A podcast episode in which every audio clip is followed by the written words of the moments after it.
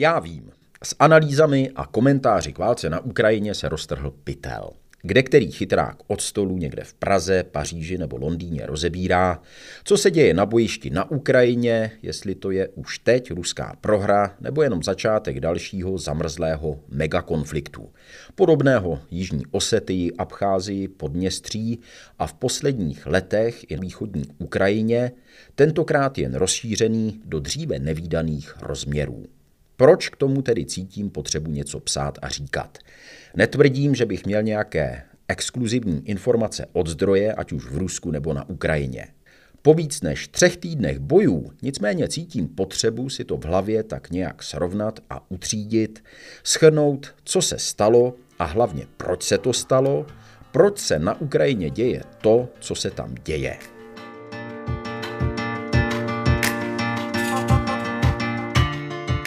Poutník. Radost z cestování, radost z poznávání. Podcast Víta Pohanky.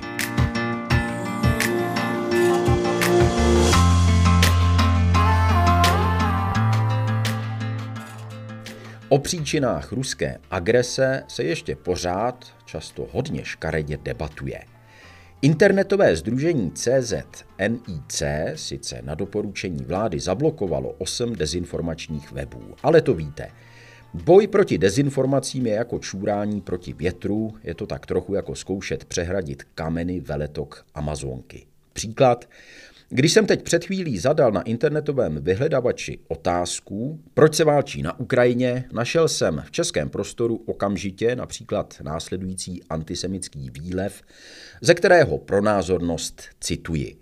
Válka na Ukrajině je uměle vyprovokovaný konflikt mezi dvěma velkými slovanskými národy, která stejně jako ostatní války, včetně světových, probíhá pod taktovkou a v zájmu židů.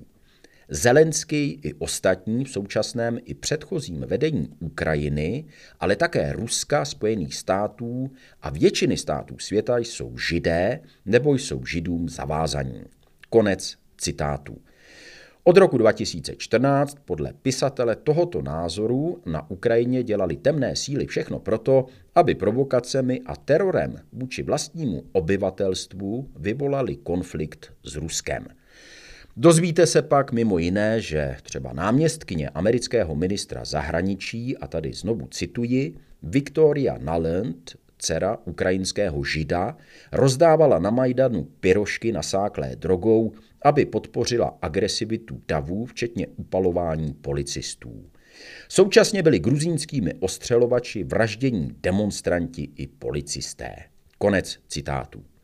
Možná kroutíte hlavou, říkáte si, proč tady takovou špínu vůbec uvádím. Vede mě k tomu potřeba názorně ukázat, jak zlé a v tomhle případě antisemické myšlenky v naší společnosti ještě pořád přežívají a dostávají se i na ten internet. Možná jsou okrajové a výjimečné, ale jak říkám, když si třeba nějaký náctiletý školák dá tu práci a zadá do vyhledavače tu jednoduchou otázku, proč se na Ukrajině válčí, najde velmi rychle i takovou odpověď. Myslím, že bychom si to měli uvědomovat a umět vysvětlit, že to není pravda a proč. Pak jsou tady méně extrémní, více nebo méně zasvěcení komentátoři a pozorovatelé, kteří sice nešíří temné spiklenecké teorie, přesto viní ze vzniklé situace Západ, kterým se rozumí země NATO a Evropská unie. Neuváženým a zbrklým rozšiřováním směrem na východ zahnali podle nich Rusko do kouta Hrozí, že Ukrajina vstoupí do Severoatlantické aliance a Putin už neměl na vybranou, musel na to odpovědět, což také učinil. Je to podle mě silně pomílený názor. Nepovažuji se za žádného sluníčkáře ani naivku, ale přesto tvrdím. Rozšiřování Severoatlantické aliance a Evropské unie je dlouhodobý, naprosto průhledný a přirozený proces – Členství nedává zemím stoprocentní záruku, ale určitě lepší vyhlídky na budoucí bezpečnost a prosperitu. Není jasnějšího a zářnějšího příkladu než pobaltské republiky, které se dokázaly z marazmu po rozpadu Sovětského svazu obrovsky ekonomicky pozvednout. Jen zaslepený člověk by mohl tvrdit, že kdyby se stali členskými zeměmi společenství nezávislých států a organizace dohody o kolektivní bezpečnosti, tedy mezinárodních uskupení dominovaných Ruskem, byli by na tom líp. Nebyli. Vypadalo by to v nich nejspíš stejně nebo podobně jako v Bělorusku, Arménii a ostatních postsovětských republikách, které se rozhodly pro úzké spojenectví s Ruskem. Estonsko, Litva a Lotyšsko se rozhodly jinak, užívají si nepoměrně větší prosperity a obecně kvality života než ty, které si zvolili partnerství s Moskvou. Částečně se to dá vysvětlit historicko-kulturními tradicemi. Pobaltské republiky měly od středověku určitě silnější vazby na západ než třeba Bělorusko. Ale tvrdím, že kdyby v tom NATO a Evropské unii nebyly, chtěl by o jejich osudech rozhodovat a také by s největší pravděpodobností opravdu rozhodoval ten, kdo vládne v Kremlu. Co se jejich členství v Severoatlantické alianci týče, můžete namítnout, že Finsko, Švédsko a Rakousko nejsou v alianci, dařilo a daří se jim dobře i tak. Jenže jejich neutrální status byl v případě Švédska daný víc historicky, Rakousko a Finsko neměli po druhé světové válce na vybranou, o jejich neutralitě se rozhodovalo mezi velmocemi – po rozpadu sovětského bloku necítili potřebu to měnit, troufnu si tvrdit, že zatím stálo i rozšíření NATO nejdřív o Česko, Polsko a Maďarsko a pak o další postkomunistické státy.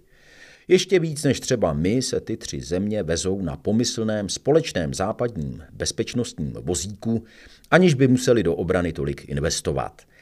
Nicméně je také pravda, že jsem třeba při aliančních cvičeních na Baltu byl na lodi i se švédskými a finskými vojáky, kteří běžně s vojáky na to cvičí. Takže ono i s tou jejich neutralitou je to trochu složitější. Jestli vám vrtá hlavou, proč ta Ukrajina obrazně řečeno dráždí hada bosou nohou nebo v tomhle případě šťouchá do ruského medvěda klacíkem, když deklaruje cíl vstoupit do NATO a Evropské unie, Podívejte se na vývoj Polska a Ukrajiny v posledních 30 letech. Ano, vím, že srovnávat životní úroveň, hlavně v historii, je vždycky ošemetné. Nicméně dá se podle mě konstatovat, a není to zavádějící, že Polsko bylo na sklonku 80. let 20. století hlavně ekonomicky zhuntované komunistickou vládou, nevládou, protesty a stávkami určitě víc než tehdejší sovětská Ukrajina. Na rozdíl od ní pak ale nabralo v zahraniční politice neomylně západní kurz a dneska se mají Poláci tak dobře, jako nikdy v historii. Na Ukrajině se chopili moci v 90. letech nejdřív Leonidové Kravčuk a po něm Kučma, oba bývalí vysocí komunističtí aparátčíci. Ukrajinský parlament sice na jednu stranu nikdy neratifikoval přístupovou smlouvu do ruskem vedeného společenství nezávislých států, ale země se na rozdíl od pobaltských republik a toho Polska nerozhodla pro jasně západní směřování a především pro členství v Evropské unii. Přístupový proces by sebou přinášel nutnost skutečných a hlubokých hospodářských a politických reform a přinejmenším odhodlání skoncovat s korupcí a vládou postkomunistických oligarchů. Výsledek? Už po dvou desítkách let Ukrajina hluboce zaostávala za Polskem. Rozebíral jsem to už před léty s kolegou Pavlem Šotem z polské televize s bohatými novinářskými zkušenostmi z Ukrajiny. On mluvil o kulturně historických rozdílech mezi oběma národy – Meziválečné Polsko podle něj možná nebylo zrovna příkladem stabilní a prosperující demokracie, zažilo třeba otřesy v podobě květnového puče, autoritářské vládnutí maršála Pilsudského ve 20. a 30. letech. Ale přece jen mělo po pádu komunismu zažitější základní demokratické instinkty.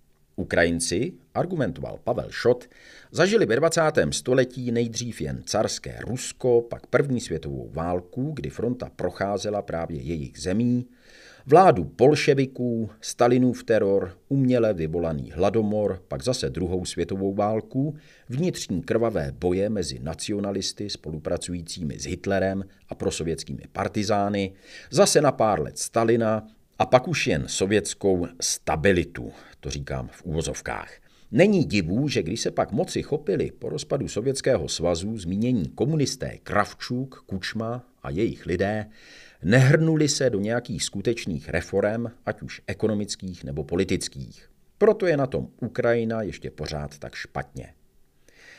To tedy říkal Pavel Šot a určitě na tom něco je. Nicméně myslím a z vlastní zkušenosti z rozhovorů s mladými Ukrajinci, které jsem potkal, tvrdím, že by určitě také chtěli žít v normální evropské zemi. Nedá se říct, že by byli těmi těžkými historickými zkušenostmi svých předků zatížení nějak geneticky. Problém je ale v tom, že se Ukrajina prostě s tím západem nejdřív pod vládou zmíněných Leonidů zbližovat nechtěla.